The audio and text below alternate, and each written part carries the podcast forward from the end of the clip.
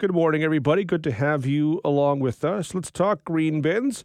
They've been in use for a month now. Have you adjusted? It took me a week. I'll admit, it took me a week to adjust. I kept forgetting to use it.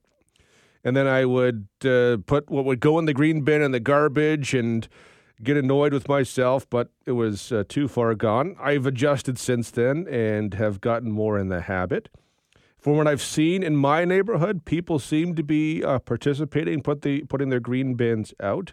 So I'm curious, 1 month in, how are things going? Jay Stanford is London's Director of Climate Change, Environment, and Waste Management. Joins us now. Jay, I appreciate the time today. Hey, good morning, Devin. So it's early days, but how is the first month for green bins gone? Well, 4 weeks, we're entering our fifth. Devin, we're actually very pleased with what's going on. The numbers that have come in over the last 4 weeks indicate that, as you said, when you look out, you see a lot of green bins. Across London, we see a lot of variation. We see some neighborhoods and some streets where there might be 2-3 homes out of every 10 participating.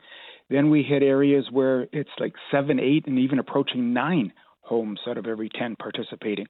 Overall, we think we're somewhere between 40 and 45% participation, and that is actually right where we should be for the first month of action. So I was going to ask, what sort of expectations did you have for people participating as we start this? Because it's a pretty big change.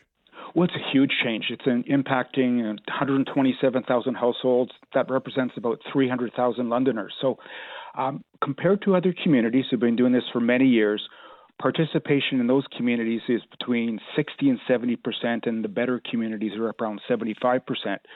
So for London to be where we're at, I think we're right on the right trajectory. We're a month old, and the amount of material coming in, I guess that's the other really key indicator. We're averaging about 2 tons per truck of green bin materials coming in. So over the first 20 days, somewhere around 900 tons of green bin materials have been picked up. And Devin, what that actually represents would be about 100 trucks of green bin materials no longer going to landfill, now going off for to a composting facility. So to be honest, it's a little bit of a celebration in my books. It's a huge number, and it's only a month, and there's many reasons why we're doing the green bin, but have waste diverted from the landfill is a big reason, one of those big reasons. Well, that's right. So every day we serve about 25,000 people, households, and the early days, of course, there were a lot of concerns. It's a brand new system. We were averaging about 300 to 400 calls per day, or emails. That, on a normal day, let's picture last year about this time, that number would be about 50. So it shows that there was some confusion initially as people got used to not only the green bin, but do remember the biweekly garbage collection started at the same time. So that, of course, is a huge change for Londoners. And between those two programs, here we are about 4 weeks into the program, entering our fifth week. We're doing reasonably well. I'm really excited with what Londoners have done with the program so far, and we're going to go in waves. Of course, we're going to go through the next 1 or 2 months of cooler weather. Then we're going to get into the warmer weather, and I think different behaviors are going to occur, different questions are going to come forward, but that's all part of the program as it begins to starts its maturity later this year. What sort of questions did people have, or what sort of confusion did people have just kind of adjusting, or? Well, adjusting, of course, the biweekly garbage is the big one because it's you were once getting 3 containers about every 6 days, as you know, the old system. Now you have to hang on to your materials 4 to 6 days longer. So pet waste and diapers are 2 of the materials that Londoners definitely call about and wonder, what are the other ways of handling these materials? And there really aren't right now. You have to hold on to those longer. A lot of calls about what type of liner. And, of course, you've got to use the certified compostable liners. They're available in many, many retail stores. I think there was a period of time when they were difficult to get because it just went through a purchase frenzy, I guess. So those, as far as I know, have all been restocked. I'm not hearing as much concern about that. And then, of course, Devin, if you recall, the very first week, we had the coldest temperatures in London. And we had a lot of frozen green bin materials where we could not remove them from the green bin. So that, of course, was a challenge for Londoners. But we have now gone through that and, once again, very pleased. just to make sure, because you mentioned one thing that I had a question about. I had to read it a couple of times to make sure I wasn't confusing myself. When you can just put the food waste in the green bin, but if you have one of those GLAD compostable bags, that can also go in the green bin, right? Oh, of course, yes. That would be one of the certified compostable liners. So a lot of different products in the marketplace, and prices vary from retail location to retail location. And Devin, you mentioned your first week. You were getting used to things. What was the biggest thing on your sort of frustration list? Well, for me, it was just I was getting frustrated with myself because I've been talking about green bins with you for about a decade.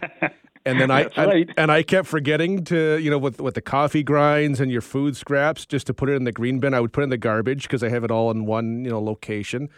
And I'm a muscle memory person. And so it was just forgetting to put it in the green bin itself. And I was getting annoyed. I had to go to Amazon to get my compostable bags because they're out at the grocery store near me. But I got the bags. Everything's good to go. It was just remembering to do it, and now I'm in the habit of doing it. But it took me a week to get used to it. So that was the annoyance for me. Yeah, and not a surprise to hear that. So when you think of food waste, literally it is all your food waste. That would include things even like your eggshells, bones, shells from nuts or seafood, for example. All that goes right into your green bin. So it is, or your kitchen container first and then into your green bin. So I guess that's really the key part. Those are items that typically you've been putting into the garbage bag. It might have been a little kitchen bag under your sink, but that's the habit people need to start. And what we're hearing from a lot of Londoners is once they get started, they say, hey, this is easier than I thought. And that's really what it is when you think about it, because you're scraping your plate anyways, whether you scrape it into a bag for garbage or, in this case now, into a kitchen container. It is really an easy habit to develop. And I think once you do it, you realize it's quite easy to do. Is the hope one day we could have pet waste and whatnot included in the green bin? I know it's not right now, but one day could that be? Pet waste is an item that we're going to be discussing with Civic Works Committee in the month of June. They've asked for a review of a number of items, so they want to know what is the best way to handle pet waste. Same thing with diapers and incontinence products. Those should not be in the green bin right now. Absolutely not. Some communities, though, have separate handling systems to help residents.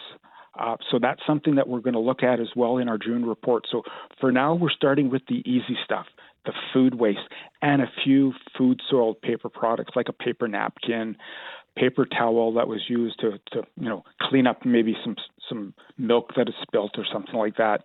So a few additional items in addition to your food waste, but it is primarily about that food waste, Devin, because that represents by weight about a third of the materials that you produce and place at the curb. That's why we're targeting it. We will follow with interest. It's been interesting to see the first month of this. Jay, as always, I appreciate the time. Thank you very much. Thanks for having me on, Devin. Have a great day. You as well. That's Jay Stanford, London's Director of Climate Change, Environment, and Waste Management.